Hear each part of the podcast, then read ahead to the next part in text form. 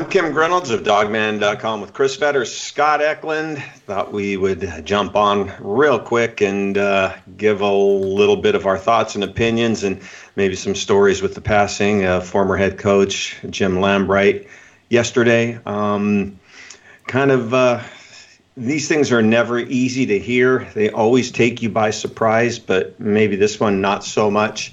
Um, it's been a long road with Jim. Um, I think that uh, after he was let go um, as the head coach, he's been kind of, um, I don't know what the best way to describe him would be, but uh, um, he's definitely had some medical issues and some issues with dementia that have really had an impact. And Chris, you know, we've seen him come out to fall and spring camps quite a bit, but uh, even though he wasn't the head coach, he was still involved. He was still 100% uh, purple and gold guy. Well, yeah, I think the the one of the sentiments on the board when news of his passing came yesterday, Sunday, was that he may be considered the all-time Husky, you know, the greatest Husky, and I and I think it's hard to argue against that. You know, he played or coached in 386 some games. Um, you know, coached in that was a head coach of 70 games. Uh, took over the program in very uh, in in very kind of scary circumstances with the resignation of Don James and the the bowl ban from the Pac-12 and all the stuff that was going on at that time, and they needed someone to come in and steady the ship, and you could just tell, and and and it's to a certain extent, it's a little bit like Keith Gilbertson doing the same thing after Rick Neuheisel, but but yeah. you know. Um, there was never going to be a question if Jim Lambright was going to take over that program because he would have done anything for the program and, and would always do anything for the program. He was the quintessential Husky, and it's really hard to ignore that and, and deny that. Right. Scott, you've seen Jim Lambright hundreds and hundreds and hundreds of times. A big guy. He doesn't look like a defensive end. No, not at all. I mean, he's. I'm only about five nine and a half, five ten, whatever I am, and I he's shorter, much shorter than I am. I bet he was probably five six, five seven at the most, and uh, not a big guy. Uh, had that big voice though, and uh, I remember at Dick Baird's was it the 60th uh, birthday celebration that they did at the Duchess, and and Lambright was there, and Emtman and DeMarco Farr and a bunch of the other guys uh, were were there, kind of crowded around him and, and just talking. And he was holding court there, and the guys just loved it. And I got a chance to spend some time just listening to him and talking to him about what he would do with different defenses and all this different stuff. It was it was a lot of fun, and he was always a, a really great guy to talk with. I, am sorry to hear about his passing, but uh, with some of the stuff that was going on with his dementia and everything like that, it's it, it isn't surprising, like you said, Kim. He was the head coach when we started dawgman.com back in 1997, and I'm telling you, and I put this out on the board. He could just look at you and scare the crap out of you. He could also look at you and make you feel warm and welcome and invited. He had the most piercing blue eyes I have ever seen. You know, a lot of people talk about Paul Newman's eyes. Uh, Jim Lambright uh, is right up on there, and probably the best quote I saw uh, from a former player. I saw it earlier this morning. It said that uh, we've all heard the expression of those guys that wear their heart on their sleeve. Jim Lambright wears his heart on his face because you could really tell with Jim because there was no hiding whether he was happy or just in coaching mode. But uh, you know, Chris, when we you you've you've been around him. I mean, when he was the head coach, I mean he, he was the boss. I mean, he had an aura, an atmosphere around him um, that was pretty intense. Yeah, it was easy to see, and and I got a chance to see it a little bit in terms of practices and whatnot. Um, I didn't really get a chance to interact with him when he was the head coach, but he was ever present. You know, when when Neuheisel took over and then Gilby took over, obviously he was uh, you know, he wasn't like involved in the front office type stuff, but he was certainly at all the practices at that time. Um, you know, was certainly uh, very helpful to us. Like I can remember, you know, a lot like Coach Baird as well. I mean, they were very happy to give their thoughts to us and and be as helpful to us as they could possibly be. But at the same time, you you could tell when they were frustrated, when they were upset, when things weren't going the right way. Um, the watching kind of the fan in them was was really interesting because you could tell that it's just it's so close to their hearts. And as far as as Coach Lambright, you know, he he was the ultimate cheerleader for Washington, um, even when um, even when things weren't going their way and and whatnot during the like 2005 and, and Willingham in 2008 and all that. He was still always there. I mean, even when you know, he got let go by Barbara Hedges and all that in 98, was not treated probably as well as he should have been in hindsight, clearly. Um, he never let that impact his commitment and his loyalty and his love for the program and for the university. When we first started this, Jim was the head coach, and um, coming on um, the media scene back then when the internet was just starting in, in its infancy he didn't know what to think of us, but uh, he was always cordial and uh, polite. Just a couple of really short, quick stories with Jim when we were doing it. Um, practice was open to the media back then. Uh, I mean, all the practices were open, but technically you needed what was called a practice pass, and you'd enter through the tunnel. And they had a guy, Larry the gatekeeper, and uh, Larry, um, Larry had some issues. I'll just say that Larry had some issues, um, and I'll never ever forget Bruce King. You know, for the old timers, Bruce King walking down the tunnel, and Larry wouldn't let him in. And in the middle of a defensive drill, Larry decides walk out onto the practice field and catch Coach Lambright, and then he started pointing at Bruce King and I just remember Lambright going, God damn it, Larry, if Bruce King wants to come to practice, he doesn't need a goddamn press pass. He just lit him up, and it was just so crazy to watch. And I was kind of standing over near there, and I was hoping he wasn't pointing at me.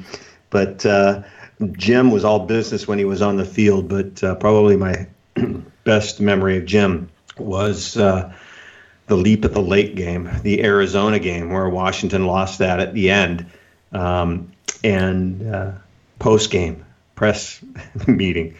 Uh, I thought Jim was going to pop a vein. He pretty much just walked in, had that stern look on his face, which would scare the hell out of anybody, and said, Any questions?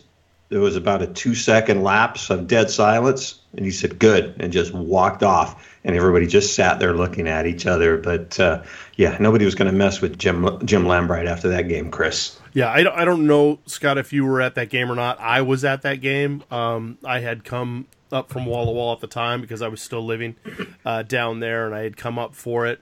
And I was with a friend, and we were taking the bus back up uh, 23rd up into the Central District.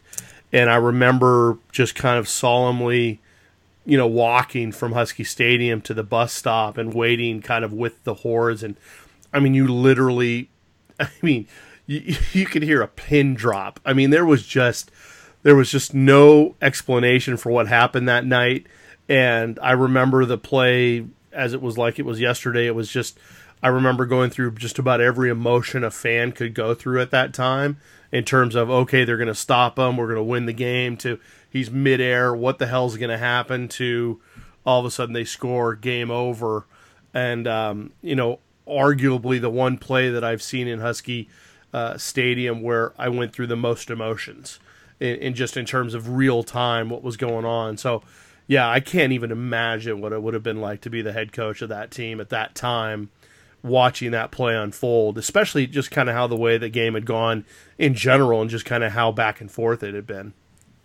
Yeah, I wasn't at that game. Um, I actually was lucky enough to be at the Cal game. Uh, what was it, Cal 94 or 95, whatever it was, where uh, they got the onside kick. Chris, by the way, we need to promote Chris's article on the 10 biggest wins in Lambright history. That was great, just kind of going down memory lane and everything. But whatever, where Scott Greenlaw gets the onside kick and they go in for the touchdown down there. I had a friend going to school at Cal Maritime Academy down there, and he and a bunch of his buddies and uh, myself.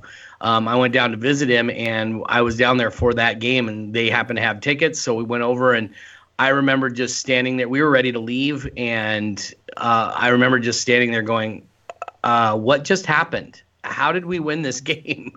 So um, that's my one memory of of a win in um, in Lambright's tenure, where I was there, and it just really sticks out to me. But I mean, the biggest win is is the one down in Miami.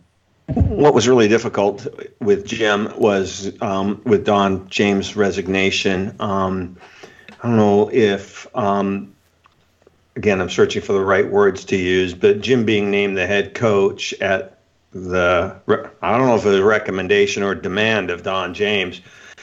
To, Jim was kind of inherited by Barbara Hedges, and that relationship was rocky at best. And it just always seemed that Jim Lambright and Barbara Hedges were butting heads um, Jim taking over after legendary coach Don James wanting to create his own identity as a coach. And many of you remember remember when they went to the Purple Helmets um, that uh, caused some issues. And the Purple Helmets was something back when Jim was played, outstanding players, or, you know, if you reach certain goals, you got a Purple Helmet. But uh, there was a lot of things that Barbara Hedges and Jim Lambright butted heads over. And some of the old timers, I don't know if I want to put the stories out there because I got them secondhand, but if you old timers out there on the boards want to put some of those out, there was some pretty legendary, um, you know, uh, battles uh, with Miss Hedges. Um, so um, we, I think we all.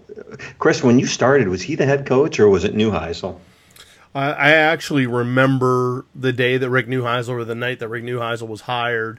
I was at the Green Lantern Tavern in Walla Walla, so I had I had been done doing some work for you guys a little bit, but I did not get a chance to actually uh, talk to Jim when he was the head coach at that time. But I will say when it comes to the the battles that he would have had with Hedges, very much old school, new school type of thing. You know, I mean, Barbara Hedges broke a lot of glass ceilings, whether it was at USC or Washington, and we know Lambright from, you know, playing under Jim Owens, Guy Flaherty Award winner, three year Letterman, all coast defensive end like like Scott said, a guy that you look at him, there's just no way that guy was a defensive lineman, but you can tell just by talking to him the scrap and the determination and the toughness. Um, yeah, I could see where they would clash heads. I mean, I could see where there would be uh, some butting of some heads. Yeah, that that wouldn't surprise me in the least. You mean when Barbara would bring all of her friends down on the sidelines and want pictures? Taken and all that kind of stuff. Anyways, we won't go there. But uh, you know, when you, Chris and Scott, you both have seen out on social media, on Facebook and on Twitter, just the comments from the former players, and you've also seen it at practice. If there's any former players, and Jim Lambright is there, just uh, the love that they have for that guy. Yeah, I just yeah. I, to me, it, it was go ahead. just uh, yeah. Sorry, Scott. I just to me, it, it, all goes back to when I was growing up um, and watching Don James, and and yeah, I mean he was clearly the the ringleader. He was he was the the the guy running the circus and and and keeping everyone in check and and keeping everyone in line and and making it all happen. But behind the scenes, you know, before I had ever heard of a Norm Chow or a Mike Leach or any of these kind of you know X's and O's geniuses Jim Lambright was doing that. He was the defensive, to me, the defensive equivalent of like a Norm Chow. And, you know, no better example of that than in the mid 80s when, you know, James and, and, and Lambright realized that they needed to, to get quicker, faster, uh, to create a more aggressive type defense. And then obviously they made that change when it was either 88 or 89. I think it was or 87, 88 in the Oregon State game where they completely changed the defense into kind of that that 52 front or whatever that whatever you were whatever they would call it. They they just turned it into something that was more aggressive than anybody had ever seen and um, to me what he was able to do in terms of defense I, I don't know how you guys feel about it but for all of the offensive players that have come through the ranks and and the the guys that have turned into great pros, whether it was a Warren Moon or a Corey Dillon or what have you. Um, to me, Washington's always been defined in my era that I grew up with by defense, and that was all Jim Lambright. I mean, it was hundred percent Jim Lambright. Well, I think you know what's really interesting about that, Chris, is when you take a look at the defenses he had, and you take a look at all the badasses that he had on defense that were just amazing college players. A lot of them went on to the NFL.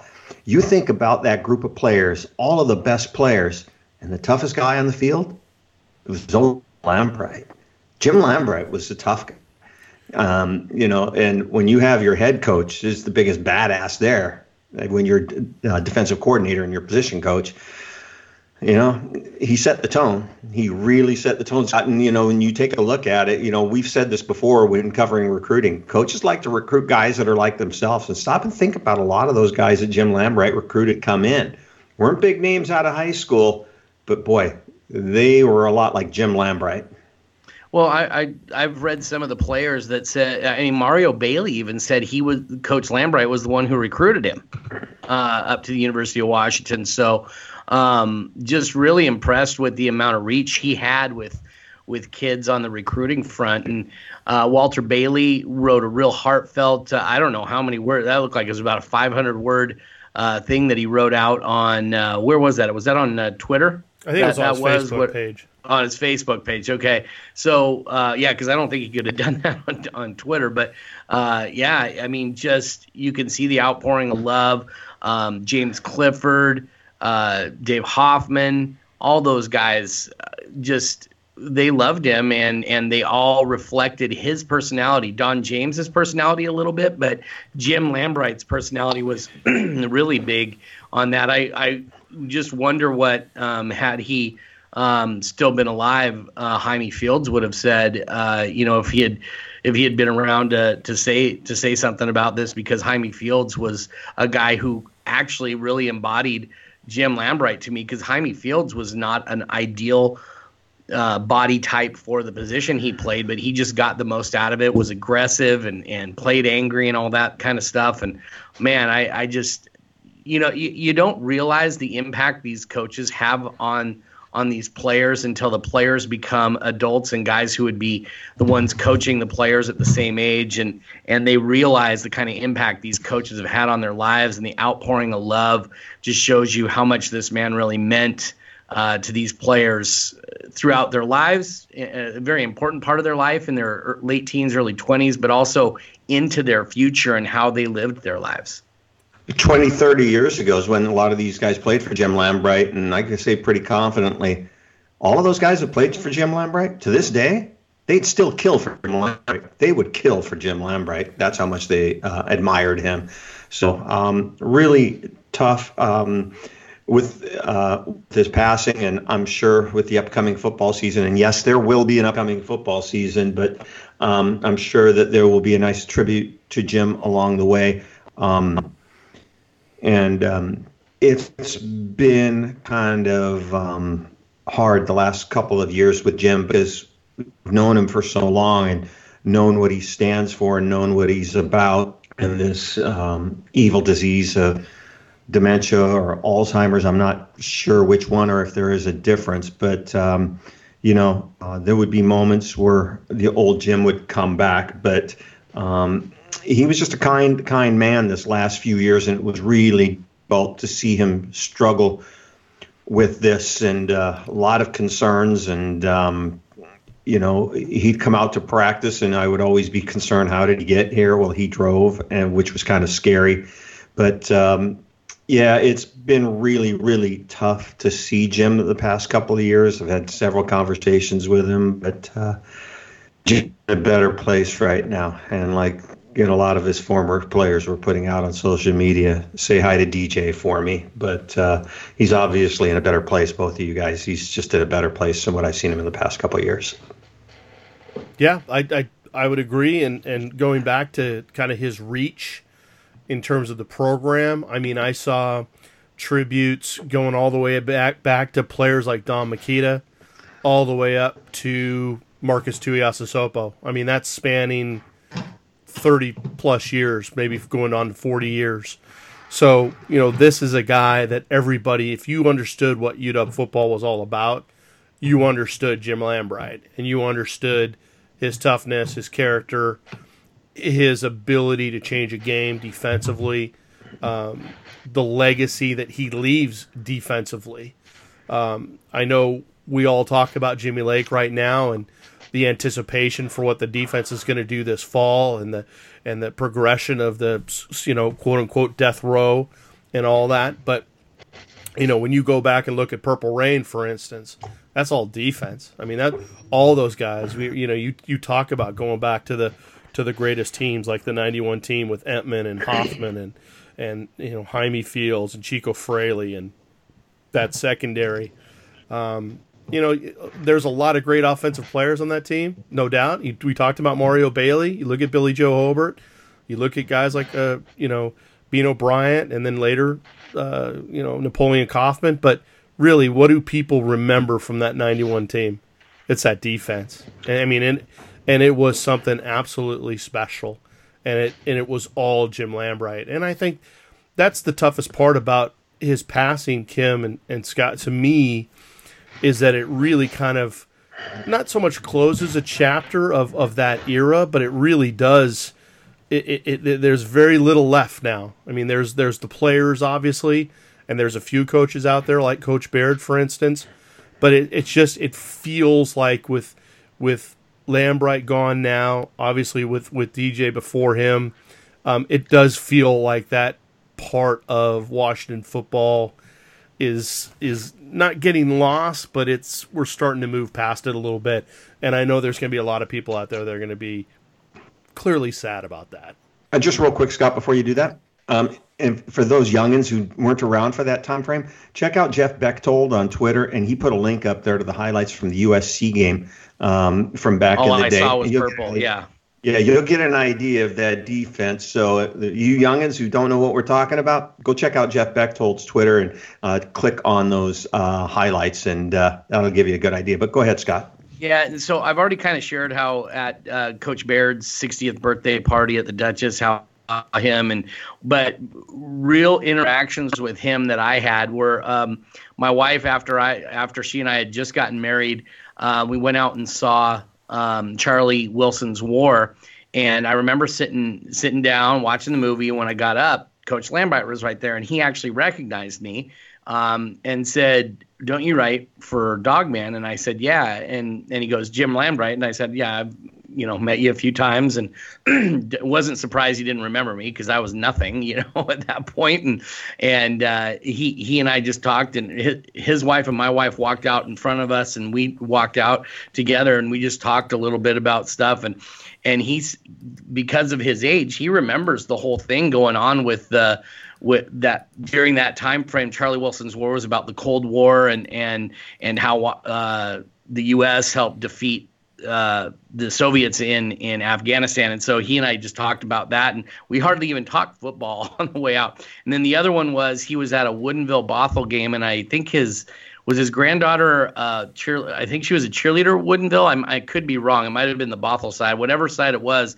He was there, and I said, "Oh, what are you doing here, scouting players?" And and he goes, "No, that that's way behind me. I'm just here to watch my granddaughter and and uh, enjoy some football and and stuff." And he and I talked for about 10, 15 minutes and, and then uh, wished me luck. So really warm guy. Um, always was willing to, to, uh, to, you know, warm off the field. I think on the field, I would have been very intimidated by him, but I never was intimidated in talking to him because he was always willing to to talk to you and and and had a warmer personality than you would expect from a guy who was who was the steel steely eyed coach that he was. So uh, those are my two real interactions with Coach uh, Lambright that that I had off the field.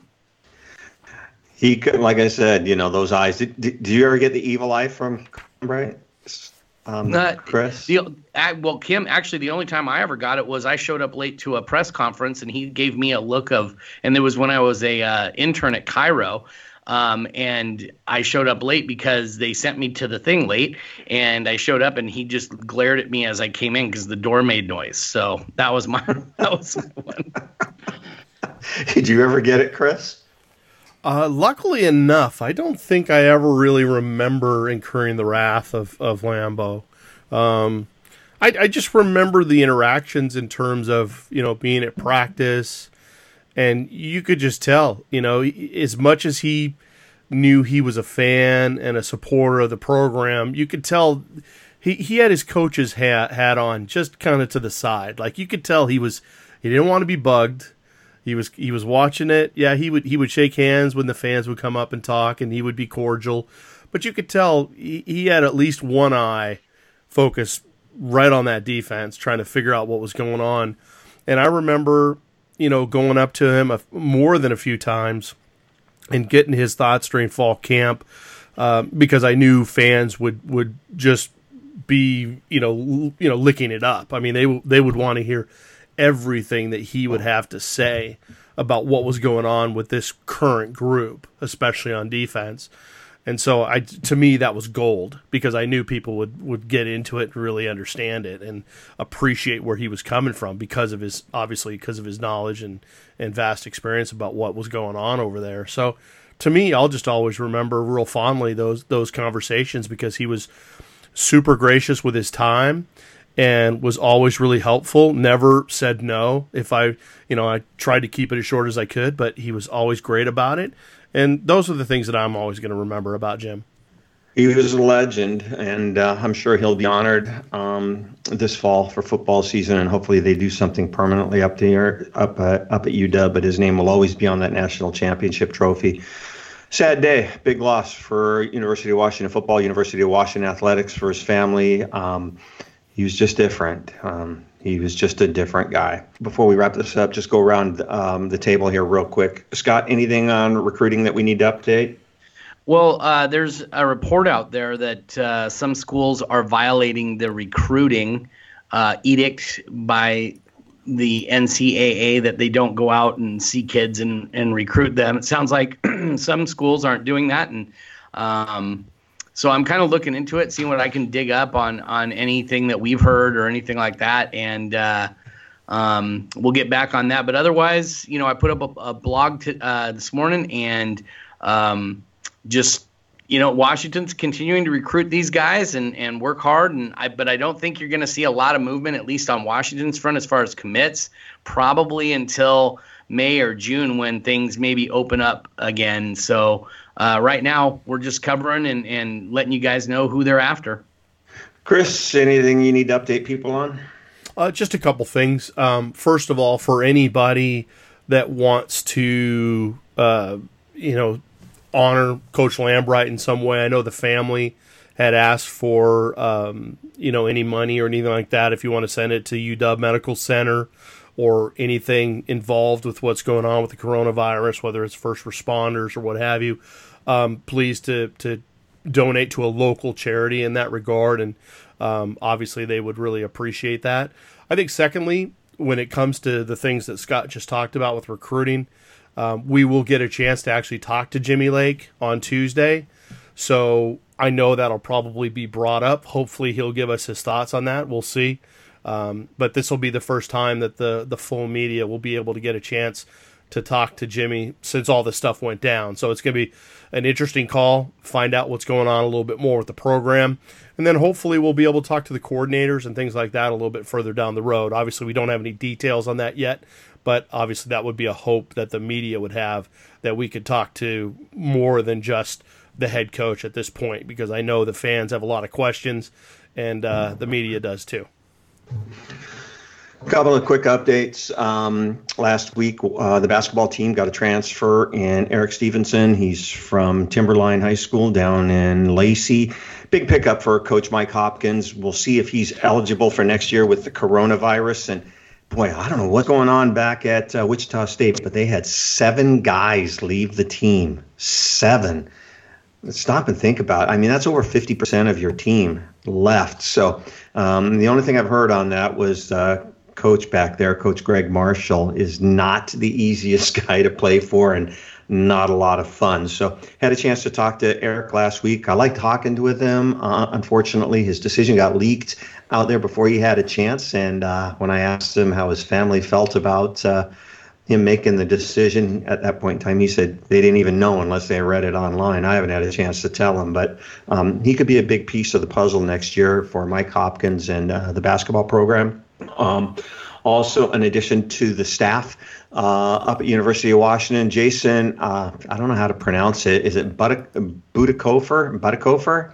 Um, he was the second in command back at Purdue, and um, Washington has brought him on as um, what do they call him? Chief Chief Operating Officer for University of Washington Athletics. What does that mean? I think that means he's going to be working alongside Carter Henderson. And one of the things that uh, I had a chance to talk to Jen Cohen briefly, that she's been caught up in so much other stuff that she really hasn't had the time to focus on what her passion really is and what she needs to be focusing on, which is basketball and football. So uh, bringing Jason in is going to help the marketing team and just help with a lot of the other sports and take that off of Jen's plate, and so she can focus on the big ticket items. And uh, I kind of thought to myself, okay, that's gonna that's like Jen Cohen unleashed on basketball and football. So um, that'll be interesting. I heard nothing great but great things about Jason. Uh, pretty much what I've been told from numerous people is he was pretty much running the show back at Purdue. So it's a big get. Um, should help uh, University of Washington tremendously. So um, look forward to working with Jason, and you'll probably start to see more and more of his name out there. And um, also, just want to um, thank all of our subscribers out there. This um, is kind of a difficult time. There's not a lot going out there, but there always seems to be a lot going on out there.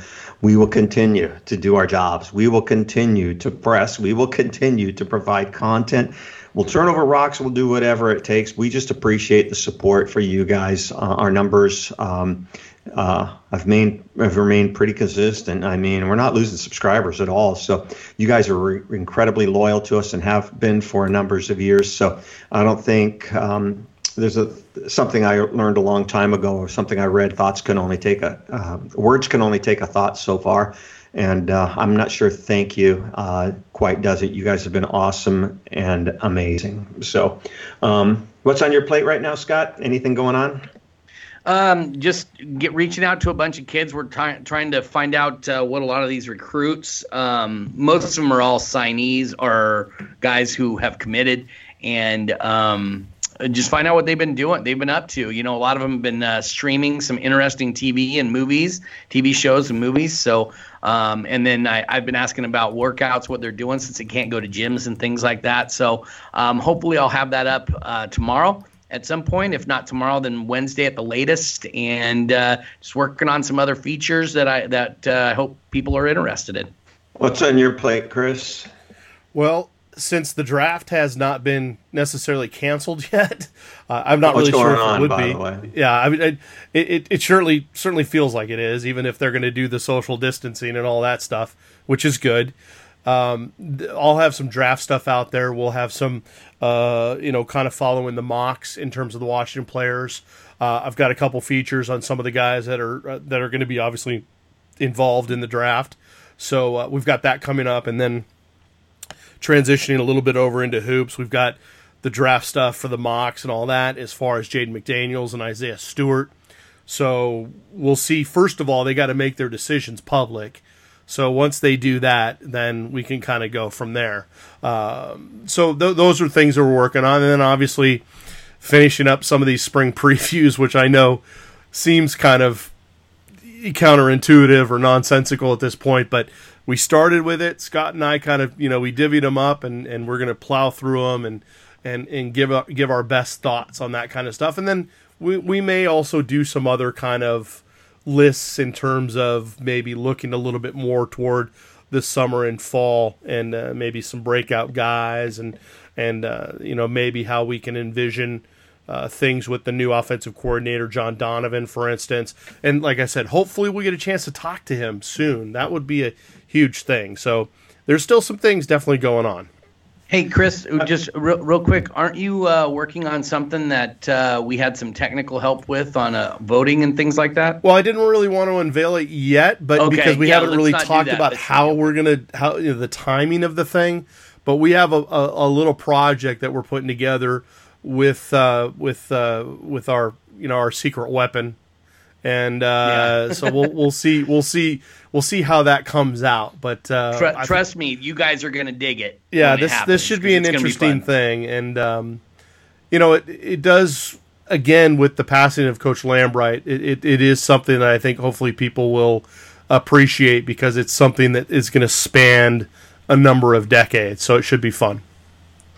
Also, just uh, a couple final notes. Uh, burn, burning up the phones a lot and had a chance to talk to my very, very, very well connected NFL guy yesterday and was asking him about Jacob Eason. You know, where's Jacob going to go in the draft? And uh, he says it's kind of funny. He says, you know, we've seen this before. He says this quarterback at Utah State, Jordan Love, seems to be the hot ticket and uh, Jacob Eason not going in the mock drafts in a lot of places. He says there's always a lot of misinformation by agents and general managers out there trying to hide guys and stuff. So um, he says he's generally heard positive things on Jacob Eason. He says he could go in the top 15. He could slide to the second round.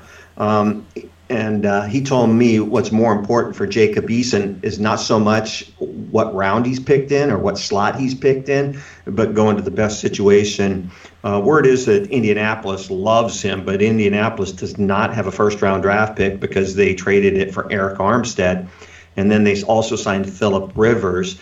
And uh, so their first draft pick is in the second round, and they'd have a tough time taking a quarterback that high because they're in win win uh, now mode. So uh, keep an eye on Jacob Eason. And uh, one little thing to keep an eye on, I'm sure you guys saw. Did you guys see the um, video last week of Justin Herbert flat-footed throw 62 yards?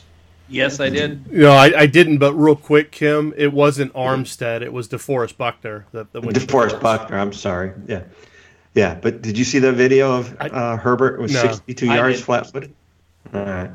I expect one out from Jacob Eason very shortly. That's all. I'll well, say. it won't be a 62 yarder. no. Let's, let's put it this way. I remember when we went. I think it maybe was the very, very first kind of quote unquote May Madness that Tracy Ford and Ford Sports put out. When I think that was Eason's senior year, uh, right when he was about to graduate.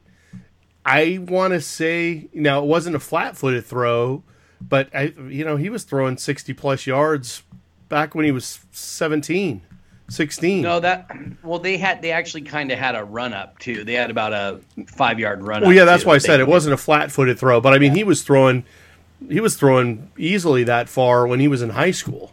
Look forward to the flat footed throw video from Jacob Eason coming shortly. So.